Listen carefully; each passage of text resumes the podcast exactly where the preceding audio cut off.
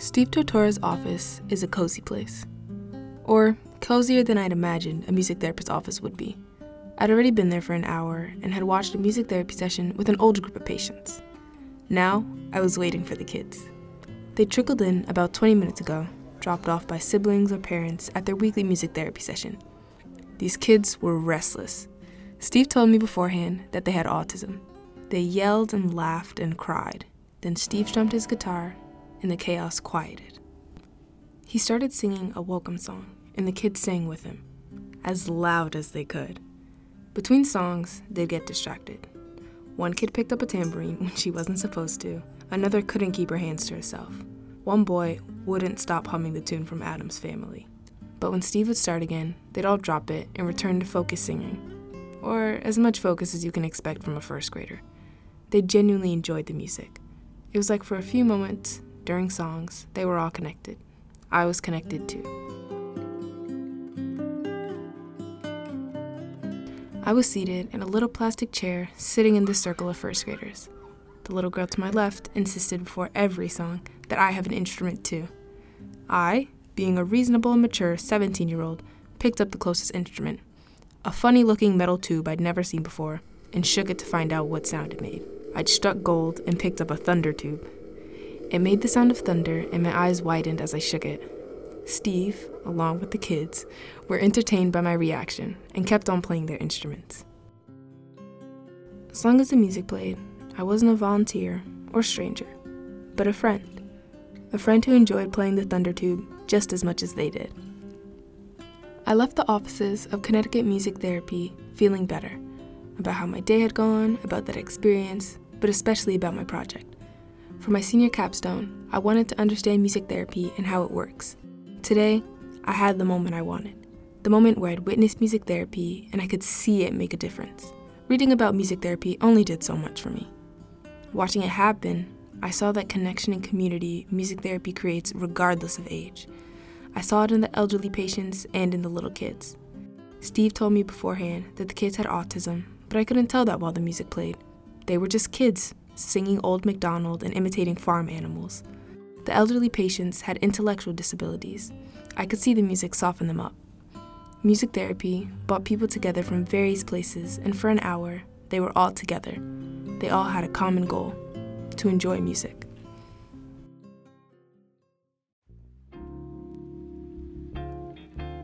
Hi, I'm Tyler Smith, and that was my first experience with music therapy in person. I'm a senior at Miz Porter's school and went on this trip as a part of my capstone project. Though school and sports keep me constantly busy, any free time that I have, you can find me with headphones in. Except for after classes, when I'm listening to music on my speaker. In my friend group, I've got the aux cord. I'm the designated friend for music. I constantly have something playing that everyone enjoys, no matter where we are. From Harry Styles to Migos or Joji, there's always something fun coming out of my speaker. When it's just me or some close friends in my room, I trend towards R and B. When I'm relaxing in my room after a long day, I pull up my favorite artist, her, and listen while I read or scroll through social media. I've used music's therapeutic benefits for a while now without even realizing. That's why I chose my capstone topic. I always wanted to know more. I'd done research on music therapy before my visit, but never witnessed its effects in person. Its definition sounds a lot more complicated than it looks.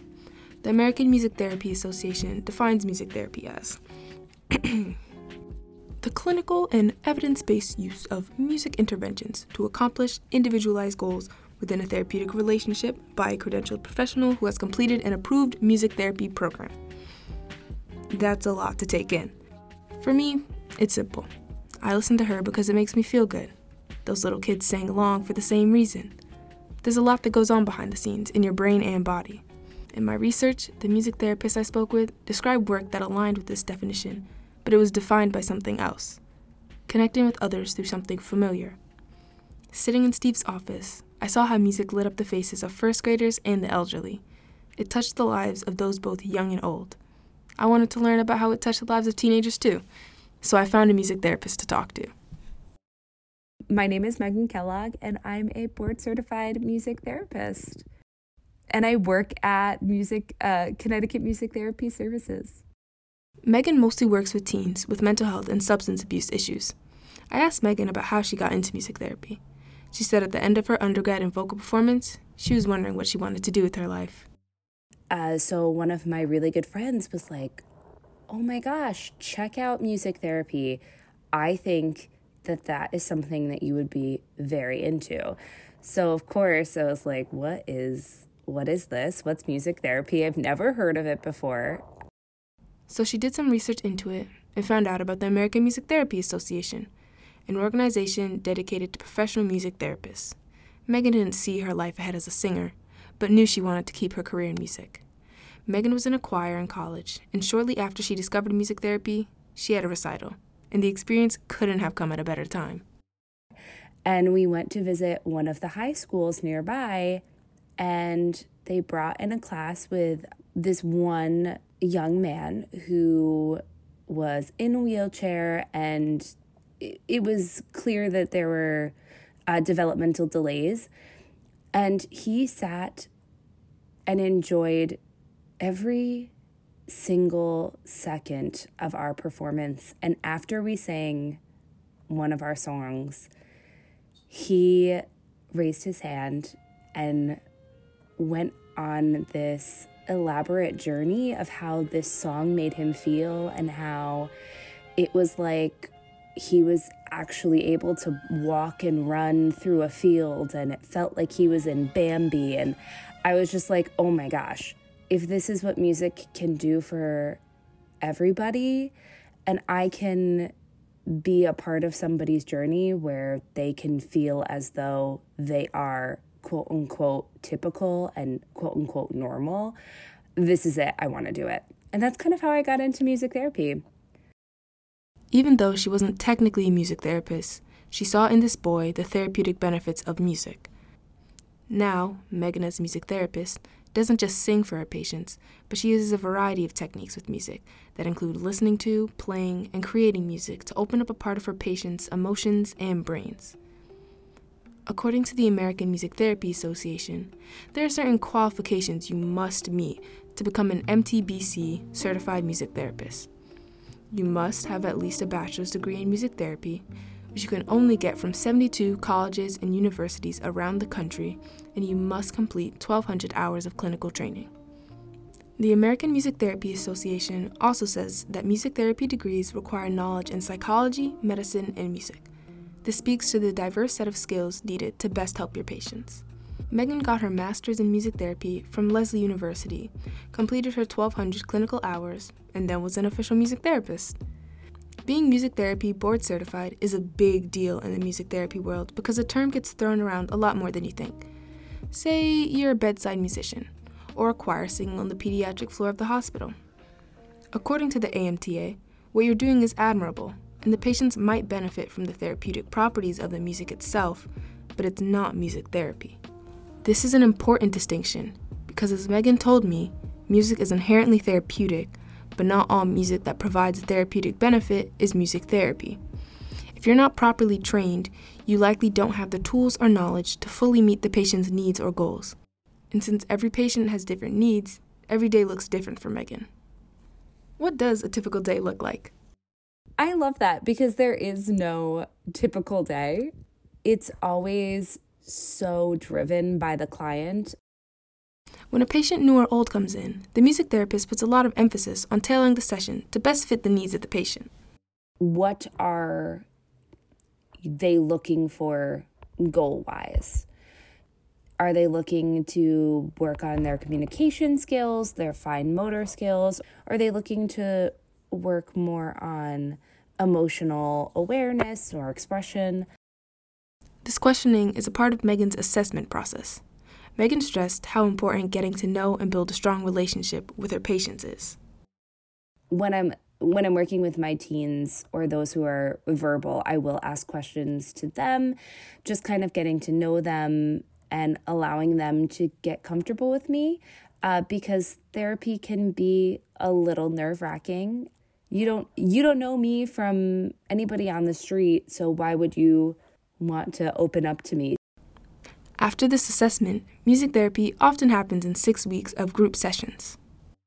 Week one, we'll do a drumming exercise based on personal mantras.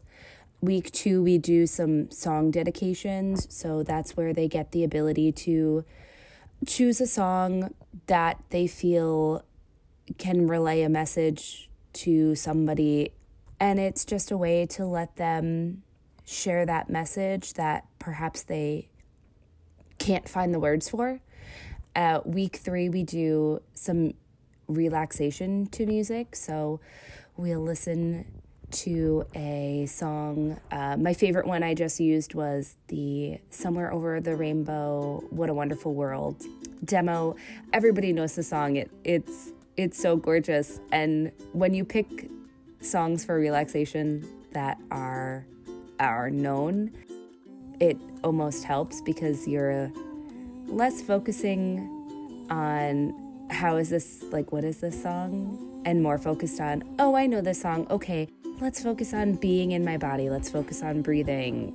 Week four, we do some group improvisation, which is always interesting. Session five is an art and music session. And then week six, we do just some active music making. It's really about group cohesion when you get down to it and just having fun. Music therapy is a unique form of therapy because of how different it is to other forms of therapy. As you just heard, music offers something familiar and comforting to the patients, and music therapists can use this, combined with their techniques, to help patients meet goals while avoiding any potential harm. It's a form of therapy that for some might not be as overwhelming as talk therapy could be, but for others it might not work as well. Music therapy works the best when the patient and music therapist share a sense of comfort in music. Music therapists' love for music and its therapeutic properties create a safe environment for the patient. It brings comfort to the patient, and they can truly be vulnerable and bond with the music therapist. Music is inherently Um, a therapeutic, and for some people uh, it just opens up different pathways and really allows you to get on their level, which is what I love so much about it, uh, because I may be working with a client who, like I said, is nonverbal, and I can sit there with them while they while we play on the piano, and we're kind of having our own little conversation, and gives them the opportunity to feel like, oh, I'm I'm a person and and somebody's on my level with me, and I don't have to try to meet anybody's expectations. I can just be me. The benefits of music therapy are endless, from speech therapy to releasing pent-up anger through instrument playing.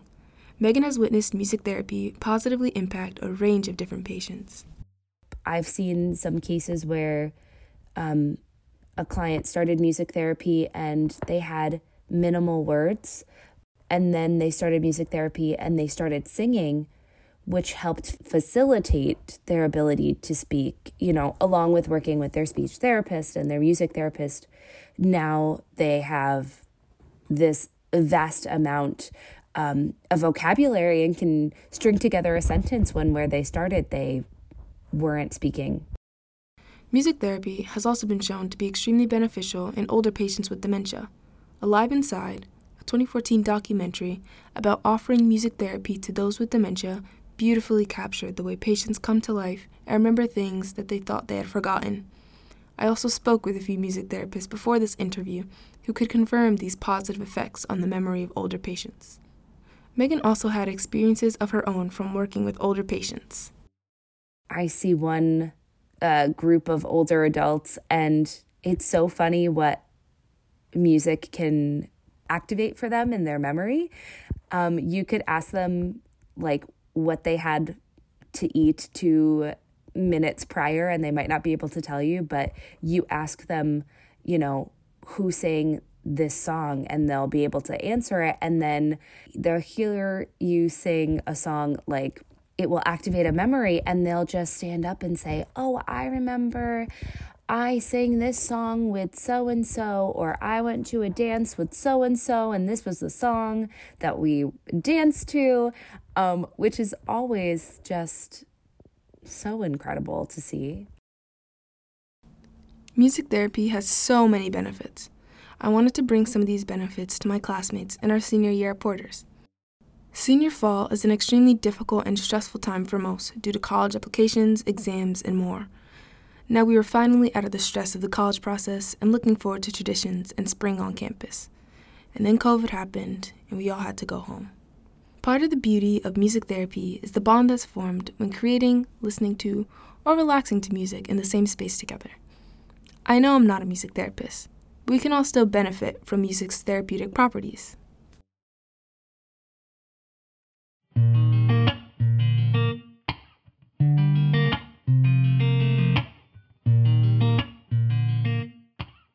My junior year, almost all of my Saturdays were spent in the dance barn with friends, blasting Migos or Ariana Grande and dancing and enjoying each other's company. The bass from the massive speakers could be felt in the floor, and the joy in the room felt tangible. Nights my sophomore year were spent blasting Post Malone and playing Wii games long past our curfew. I'd wander around Farmington my freshman year, with my speaker around my neck and my friends at my side. No matter the problems I faced or experiences I've been presented with, music and friends have been there. Creating this type of bond is now more important than ever. With the overwhelming quickness that covid nineteen virus entered our lives and changed how we interact with others, it's hard not to be worried. Our daily routine was interrupted and we had to leave campus, some of us for the last time. This, combined with the stress of online learning or constantly being surrounded by family, can leave you in a bad mood. My hope was that I could help my classmates in our final semester unwind with some music and its therapeutic benefits on campus. Luckily, music is always with you, and Meghan gave me some tips on how music can be used by anyone, anywhere, to help with stress reduction. Putting on some old school music that everybody kind of enjoys and just dancing it out. Kind of having like a little dance session, or one week um, getting all together and sharing songs that um, help relieve your stress. On campus, it's a lot easier to dance together, but we don't have the luxury of being with each other at this time. There are still options to bond through music over FaceTime or Zoom. I've used sites and made YouTube playlists with friends and listened to it with them at the same time. One site I'd recommend is called watch together dot com. You can queue up songs and create a joint playlist in real time. Other suggestions include making a playlist for your friends, playing music with your family, or listening to songs that make you feel relaxed by yourself when you need some alone time to recharge. Music can be used as a powerful tool during these trying times. Listeners associate songs with various happy or stressful memories, and those can bring back a sense of familiarity and comfort. I associate Post Malone with crushing my friends at Speed Racer, or Sam Smith with crying with friends in the dance barn. Meghan wanted me and my audience to know how relieving it can be to listen to familiar music and let it help a listener explore their feelings. But when you use a song that everybody pretty much knows or has heard of in some capacity, they're really able to focus on, oh, I love this song. Oh, this song makes me think of the beach. And oh my gosh, okay, like I am sitting on the beach, like pretty sunsets, or I'm driving and uh, there's no stress for me right now, and that's how I want to live my life. Music is powerful. Meghan uses its power to help others grow and meet goals. Music therapy is not a revolutionary practice, but it's one that I believe deserves more attention. Whether listening to a song for a moment or a while, it connects us. It gives patients with dementia a glimpse into the memories they've lost. It gives younger patients something to focus on and enjoy. Everyone has some memory associated with a song, whether it be a positive or negative memory. It's because of this connection, I believe, along with Meghan, that music can truly benefit anybody. I recently wrote a poem for my English class about my four years at Porter's and a song I associate with each year. As I mentioned before, I constantly, constantly listen to music, so this was not an easy task. After a while, I finally got the four songs down. Sunshine by Tom Misch for freshman year, Outlaws by Alessia Cara for sophomore year, Devils by Sir for junior year, and Rocketeer by Far East Movement for senior year. Writing the poem felt bittersweet. The songs took me back to times I had forgotten. I forgot how scary it was to be a freshman with no clue what she was doing. to have an old girl who I adored, and she adored me too, to wander around and wonder what Farmington had in store for me. I forgot how much fun I had sophomore year, watching horror movies every weekend in the winter and hanging out on the K L G patio every weekend in the spring, meeting my best friend, realizing that I wanted to room with Marissa for the rest of high school. I forgot how much I packed into my junior year, being a junior advisor with a heavy course load and no shortage of extracurriculars to keep me occupied didn't give me a lot of time to rest, a situation many juniors at Porter's can relate to. But when I did have time to rest, I made the best memories, sneaking into my friend's room after lights out and singing songs in terrible accents while trying not to laugh too loud, welcoming new students, traveling abroad for the first time, and making some of my closest friends.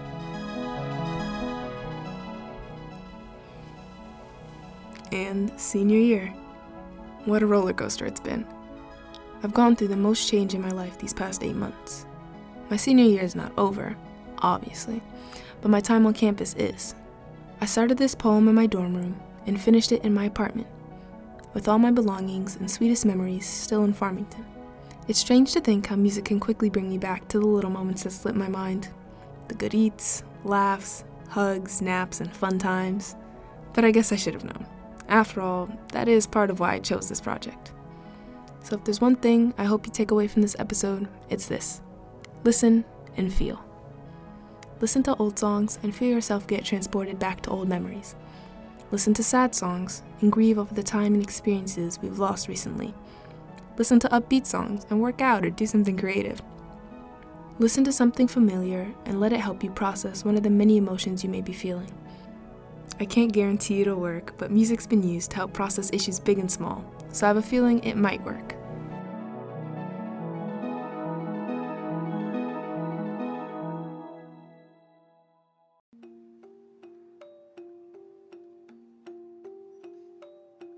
This was episode one of Music in the Brain. This podcast was written and produced by me, Tyler Smith, for my final capstone project in my A I S capstone class. Songs you heard in this episode were by Free Music Archive, Daniel Cade, Dow, The Bambi Soundtrack, Middle School, Israel, Post Malone, Khalid, and Chad Crouch. Editing help by Ali Oshinsky. Special thanks to Eugene Cassidy, all the capstone teachers, my friends who gave me feedback, and my mom. In the next episode, we'll talk about how the brain processes music, how it helps with stress and anxiety, and the role your music preference plays. To listen to more Music in the Brain, find my other episodes on SoundCloud, Apple Podcasts, Spotify, or wherever you get your podcasts. I'm Tyler Smith, and this was Music in the Brain. Thanks for listening.